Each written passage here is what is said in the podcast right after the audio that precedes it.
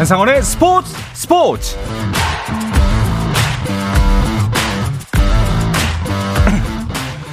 스포츠가 있는 저녁 어떠신가요? 아나운서 한상원입니다. 오늘 하루 이슈들을 살펴보는 스포츠 타임라인으로 출발합니다.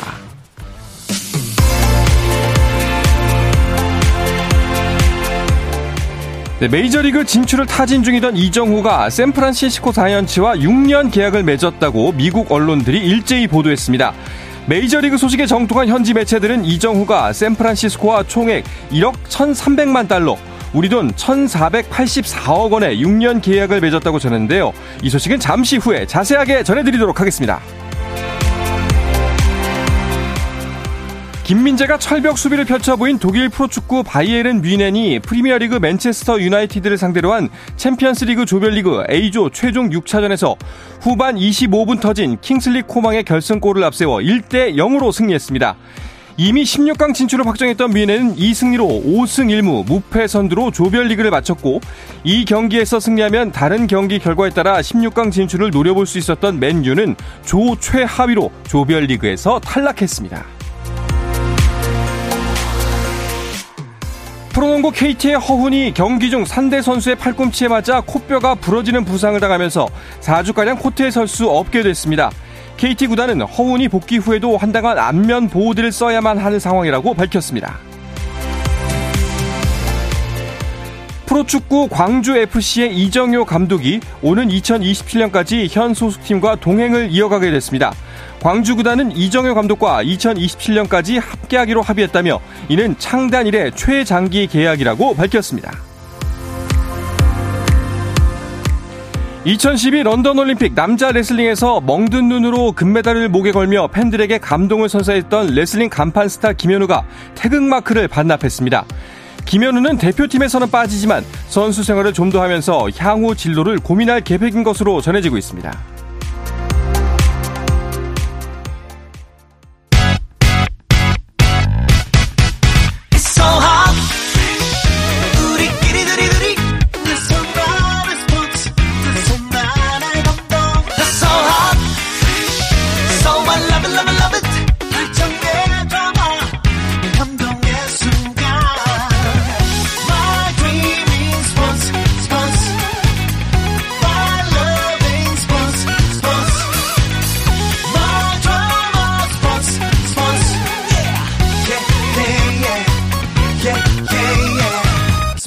스포츠 No problem. 다양한 스포츠 이야기를 나누는 정 PD와 김 기자 시간입니다. 오늘은 매일경제 김지한 기자와만 함께합니다. 어서 오십시오. 네, 안녕하십니까. 반갑습니다. 네. 아니 오늘 이렇게 큰 소식이 터졌는데 이 정현호 PD는 어디 간 겁니까? 네, 저도 뭐 오늘 알았는데 네. 뭐 다른 이제 선수 인터뷰가 오늘 있다고 하더라고요. 어허. 예, 그래서 오늘은 저만 예. 예, 아주 여러 가지 소식들 예, 전해드리려고 합니다. 알겠습니다. 다음 네. 주 시간에 꼭 손들고 네. 들어오기를 정현호 PD 네. 기대하도록 하겠습니다. 꼭 네. 전하십시오 이야기. 네. 자, 감사하게도 우리가 마침 메이저리그 소식을 전하는 이날 또 계약 소식 그것도 아주 큰 건이 하나 터졌습니다. 그렇습니다. 저희가 이 소식을 언제 전해드리느냐 아, 이게 참 지금까지 한 최근 한 달 동안의 네. 초미의 관심사였는데 결국 오늘 마치 약속이라도 한 듯이 네, 음. 네, 오늘 이정우 선수의 계약 소식이 나왔습니다. 참고로 오늘은 이 계약 확정이 아니고요. 그러니까 미국 매체에서 이 합의를 했다. 그러니까 네. 이제 계약을 이제 합의를 했다라는 그런 소식이 나왔고 여기에 공신력 있는 매체들과 그리고 기자들이 어 이렇게 또 보도를 하면서 네. 어 사실상 지금 확정적인 그런 어떤 분위기가 있었습니다. 어 MLB 공식 홈페이지죠. 이 MLB.com이 어 미국 현지 소식통을 인용해서 어, 이정후와 이 샌프란시스코 자이언츠가 계약에 합의했다. 음. 어, 이렇게 전했고요. 계약 규모는 6년 총액의 1억 3, 어, 1,300만 달러, 우리 돈으로 약 1,490억 원의 네. 아주 엄청난 이 계약을 해냈습니다. 이 계약에는 또 특히나 어, 이정후 선수와 이제 샌프란시스코가 이제 4년 계약을 하고서 이 옵트아웃이죠. 이 구단과 선수가 이제 합의를 하면은 계약을 파기해서 음. 자유계약 FA로 이제 나갈 수 있는 어, 그런 조건 조건도 어, 계약서에 포함을 시켰다라는 소식통의 어, 이제 소식도 이제 함께 전해졌습니다. 네. 그렇기 때문에 어, 이정우 선수의 이번 계약 여러 가지로 선수에게 굉장히 또 유익하고 네. 유리한 그런 계약이라는 평가가 이제 나왔던 대형 계약 소식이었습니다. 금액도 금액이고 조건도 좋습니다. 그리고 그렇습니다. 저는 조금 놀랐던 게 무엇보다 빨랐어요, 생각보다. 네, 이게 나왔어요. 네. 한 1월 이제 이정우 선수가 이제 내년 1월 초까지 원래는 협상을 할 수 있었는데 거의 지금 그 예정했던 것보다 3주 일찍 네. 네, 이정우 선수의 계약 소식이 나왔습니다. 그러니까요. 그리고 우리의 예측으로는 어 만약에 잘 된다면 한 천억 정도도 바라볼 수 있다. 라는 기대감을 가졌었는데 네. 천억이 아니라 거의 천오백억 가까운 돈을 개발했습니다. 그러니까 오천만 달러 정도가 이제 보통이었고요. 네. 뭐 가장 그 예상치가 컸던 게 미국 CBS 스포츠의 6년간 9천만 달러였거든요. 그런데 이걸 지금 훨씬 넘겨서 1억 1,300만 달러니까 뭐 거의 지금 예상을 훨씬 뛰어넘는 계약을 했다라는 평가가 네. 나올 수밖에 없는 이유이기도 했고요. 어, 어이 계약은 이제 한국에서는 한국 선수 중에서는 종전에 2012년 말에 이제 당시에 한화에서 뛰었던 류현진 선수가 LA 다저스와 계약을 하면서 6년간 3,600만 달러가 이제 최고 어, 역대 계약 포스팅 시스템에 음. 의해서는 이게 최고 금액이었는데 거의 이 규모의 한 3배 가까운 4배에 네, 가깝죠. 네, 3배, 4배 가까운 예. 그런 수준의 어, 아주 대형 대형 계약이 나왔습니다. 그러니까요. 아마도 이 시기가 이렇게 빨랐고 또 금액도 어마어마한 걸 보면 그냥 추론입니다만 네. 샌프란시스코가 공을 굉장히 들여서 아예 다른 팀들이 넘보지 못하게끔 빨리 이렇게 나의 안에 가두지 않았나 네. 생각이 들기도 해요. 그러니까 지난 10월 10일이었나요? 그때 이제 키움과 이제 삼성의 KBO 리그 경기에 이 고척돔의 이 샌프란시스코 단장이 직접 이 경기장 현장을 찾으면서 거기서 또 이정우 선수가 어 이제 타석에 들어섰을 때도 이 기립박수를 치는 모습이 상당히 음. 또 인상적이었거든요. 그때부터 이 샌프란시스코가 이정우 선수에 대해서 상당히 공을 들이고 있다라는 그런 전망들이 계속해서 나왔는데요. 그 이후에도 이정우 선수 선수의 이 계약 전망과 관련해서 가장 유력한 행선지로 꼽혔던 팀이 음. 바로 이 샌프란시스코였죠. 어, 특히나 이 샌프란시스코가 이정후 선수를 그만큼 원했던 것은 올 시즌에 이 내셔널리그에서 타격 그 타율로 어, 이제 최하위에 그쳤었고 특히나 이제 중견수 자원이 좀 비어 있었습니다. 음. 때문에 어, 주전급 중견수가 필요했던 샌프란시스코 입장에서는 이정후 선수에 대해서 이제 꾸준하게 러브콜을 보낼 수밖에 없었고 네. 결국은 1억 달러가 넘는 금액에 아주 이 거액의 베팅을 하면서 또 이정후 선수를 데리고 오는데 성공했습니다. 그렇습니다. 일단 이정후 선수 정말 축하드리고요. 미국 현지에서의 반응은 어떤가요? 네, 미국 현지에서도 뭐 MLB.com에서는 당장 이 메인 화면에 어 바람의 손자 아, 네, 이런 또 표현을 쓰면서 예 그런 표현을 쓰면서 이정우 선수의 이 SF 이 샌프란시스코와의 계약 소식을 또 크게 전하기도 했고요. 뭐 메이저리그를 이제 또 취재하는 또 이제 현지 매체들이라든가 기자들도 어 샌프란시스코가 워낙 올 시즌에 좀 아쉬웠던 아쉬운 성적을 냈기 때문에 네. 이정후가 좀 더 날개를 달아줬으면 좋겠다. 어, 이런 반응도 있었고요.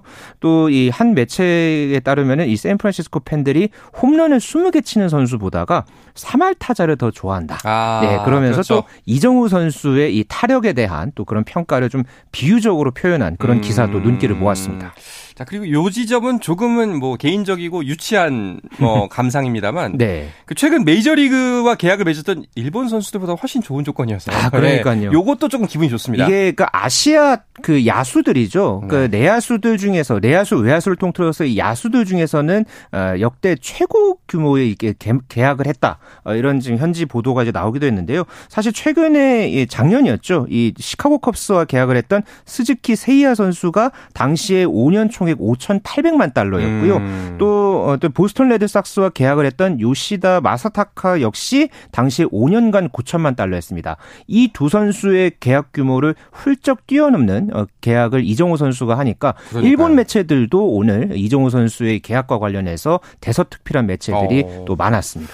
아니 뭐 그리고 이게 단순히 금액만 크다고 우리가 좋아할 게 아니라 사실상 그 큰 돈을 주고 들여온 선수는 무조건 주전을 써야 되잖아요. 그렇죠. 예. 네. 그러니까 이종우 선수가 샌프란시스코에서 주전으로 계속 활약할 가능성은 굉장히 높은 거잖아요. 그렇죠. 네. 뭐 당장의 이정우 선수에 대해서 MLB.com에서는 이정우의 합류로 이 샌프란시스코의 외야진이 더욱 풍성해질 것으로 보인다. 어, 이렇게 또 평가를 하기도 했고요. 현지 매체들은 당장의 이정우 선수가 주전 중견수뿐만 아니라 1번 타자, 그러니까 리드오프 역할까지 함께 음. 맡길 것으로 전망하는 그런 기사들도 있었습니다. 어, 그만큼 이정우 선수의 FA 어, FA 이전에 그러니까 이번에 이제 계약하는 그 과정에서 전체 FA 시장에서의 가치에서 굉장히 상위권에 있기도 했었고 어, 그런 만큼 또 이 샌프란시스코와 이제 계약을 어, 사실상 지금 합의를 한 상황이기 때문에 음. 향후에 이 이정우 선수와 이 샌프란시스코의 시너지가 또 어느 정도 이제 될지 어, 이 부분을 좀 계속해서 좀 전망하는 기사가 또 앞으로 쏟아질 것으로 기대됩니다. 네.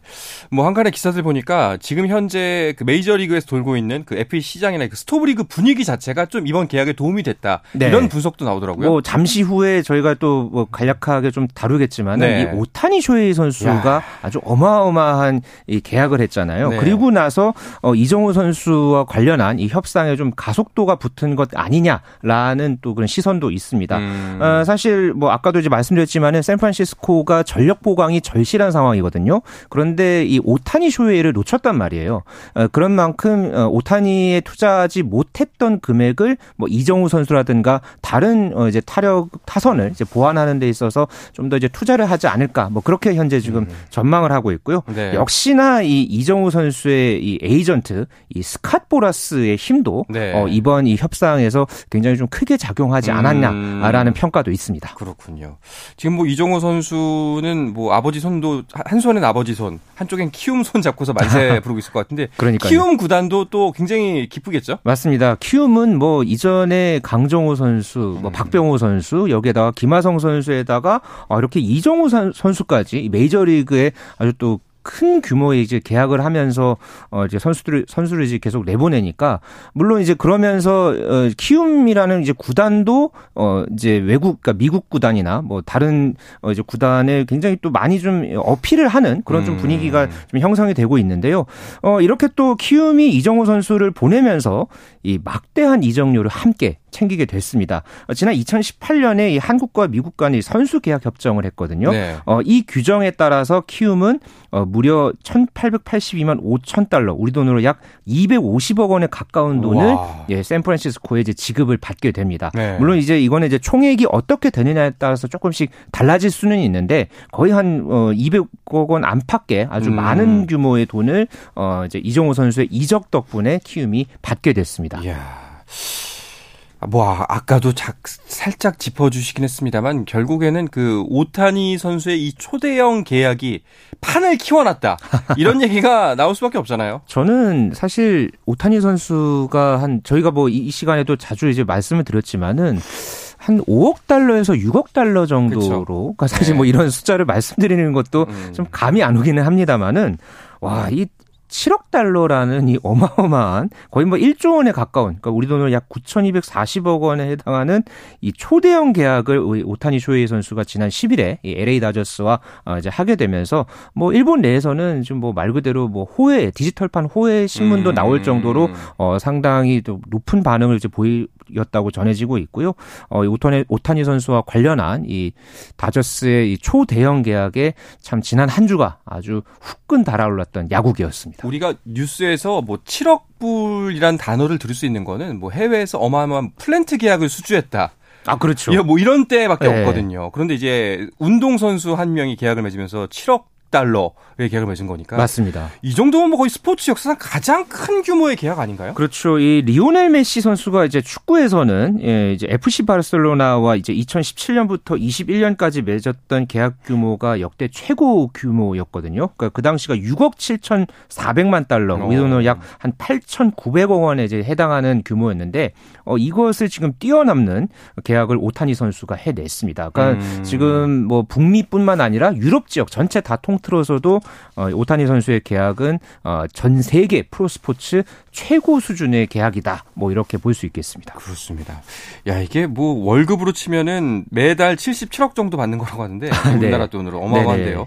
근데 그 여기서 또 한 가지 화제가 됐던 지점이 오타니가 10년 계약 기간 동안 받는 돈은 2천만 달러다. 나머지는 나중에 받는다. 네. 이런 얘기가 또 있더라고요. 그러니까 이번 계약에서 상당히 화제가 됐던 이 내용이기도 했는데요. 네. 이 오타니 선수가 먼저 이 연봉의 상당액을 계약 기간 뒤에 그러니까 끝난 뒤에 받는 이 유례 없는 이 연봉 지급 유예를 제한했다라는 음. 보도가 나왔습니다. 그러니까 이 7억 달러 중에서 무려 97%를 그러니까 계약 기간이 끝나고서 그러니까 10년 후부터 받는다는 그런 조건이 이제 넣어졌다고 하는데요.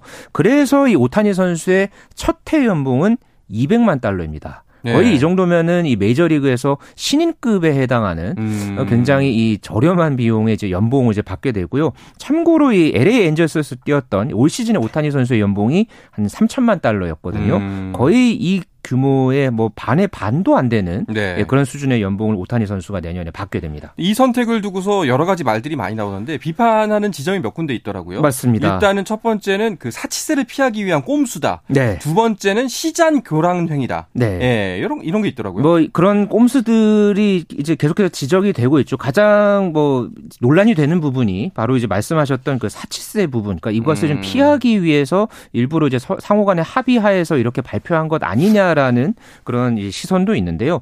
어, 다만 이 노사 단체 협약, 그러니까 메이저리그에서의 이 단체 협약에서는 뭐 이런 지급 유예라든가 기간 이런 구체적인 제한이 없습니다. 어, 특히나 오타니 선수가 먼저 이와 관련해서 선 제안을 했다는 부분이 굉장히 주목할 음. 포인트거든요. 그래서 뭐 이와 관련해서 이 오타니 선수가 그만큼 이 메이저리그에서 우승을 하겠다라는 이 열망이 어, 이 요구 사항에 이제 반영이 된 것 아니냐라는 네. 분석이 함께 나오는 게 현재로서는 좀 지배적인 음, 어, 분석입니다. 뭐 어느 쪽에서 바라보느냐의 차이일 것 같은데 일단 시간을 좀 지나봐야 될 것 같습니다. 이제 우리에게 남은 거는 이제 류현진 선수가 좀 좋은 조건으로 재계약을 다른 곳에서 맺었으면 맞습니다. 하는 것만 남아 있는 것 같고요. 네. 자 그리고 국내 프로야구 소식 간단하게 짚고 넘어가자면은 일단은 수상, 시상식도 있었고 KT의 외국인 선수 아 또 그리운 얼굴이 돌아왔어요. 맞습니다. KBO 리그에서 KT 위즈가 가장 먼저 2024 시즌을 앞두고 어, 외국인 선수 3명의 구성을 마쳤습니다. 먼저 이 쿠에바스와 벤자민 선수 이 원투 펀치를 그대로 이제 남겨두는 데 성공을 했고요. 여기에다가 아 2020 시즌에 이 타격 4관왕까지 올라 오르면서 당시에 또 이 KBO 리그 MVP까지 차지했죠. 멜 로하스 주니어 선수가 합류하게 됐습니다. 네. 그러면서 투수진뿐만 아니라 아, 타자까지 거의 뭐 완벽한 구성을 이뤘다라는 평가를 받으면서 어, 내년 시즌에 이 KT가 강력한 이 외국인 투타를 앞세워서 또 우승에 도전할 발판을 마련했다는 평가를 받았습니다. 그렇습니다. 어, 야구 소식은 이제 골든글러브 소식으로 마무리를 하도록 하죠. 어, 네. 뭐큰 이변은 없었죠? 맞습니다. 뭐 투수에는 20승을 달성한 NC의 패디 선수 비롯해서 뭐 1루수의 이제 오스틴 그리고 유격수의 오지원, LG에서는 두 명의 선수가 이제 골든글러브 음. 어, 수상자로 이제 선정이 됐고요. 어, 포수에서 이제 두산의 양의지 선수 어, 이번에 또 골든글러브를 받게 되면서 역대 두 번째로 이 개인 통산 아홉 번째 최다 수상의 어, 기쁨을 누렸습니다. 네. 자, 그럼 이어서 치열한 경쟁이 이어지고 있는 배구 코트로 가볼까 하는데요. 그 전에 잠시 쉬었다가 돌아오겠습니다.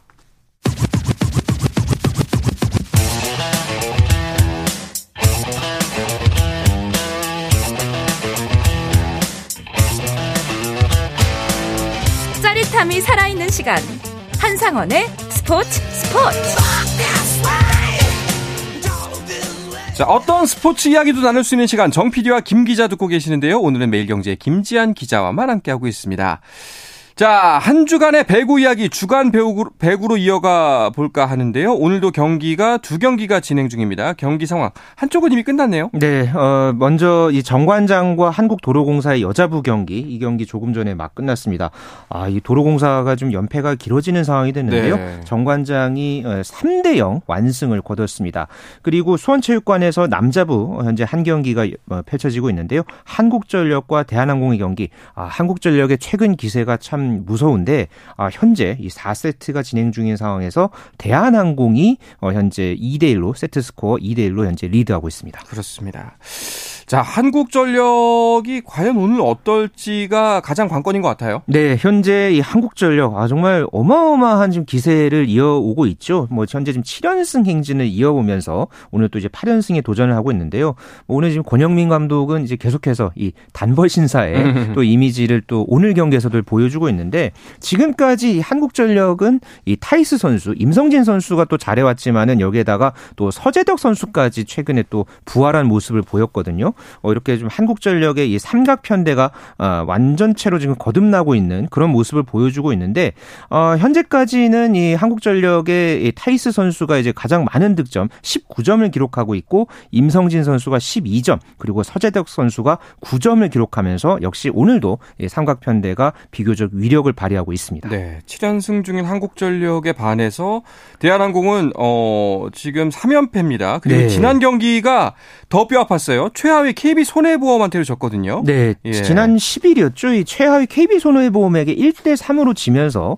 어, 대한항공이 참 이 모처럼 이 3연패 늪에 빠진 상황이 됐는데요. 이 외국인 선수인 링컨 선수가 이 허리 부상 때문에 어, 앞선 이 두 경기에 나서지 못했고요. 여기에다가 또 정지석 선수가 어, 부상에서 복귀하긴 했습니다만은 아직까지는 조금 힘을 내지 못했던 그런 어, 모습을 보여왔습니다. 때문에 음. 어, 오늘 경기에서 이 선수들 그 대한항공 선수들이 좀 분위기 반전 이 필요한 상황인데 일단 첫 세트에서 어, 한국전력이 먼저 세트를 어, 가져왔는데 2세트와 3, 3세트에서 어, 대한항공이 이제 공격 진이 조금 상대적으로 좀 올라오면서 어, 이 분위기를 현재 4세트까지 어, 이어가고 있습니다. 그렇습니다.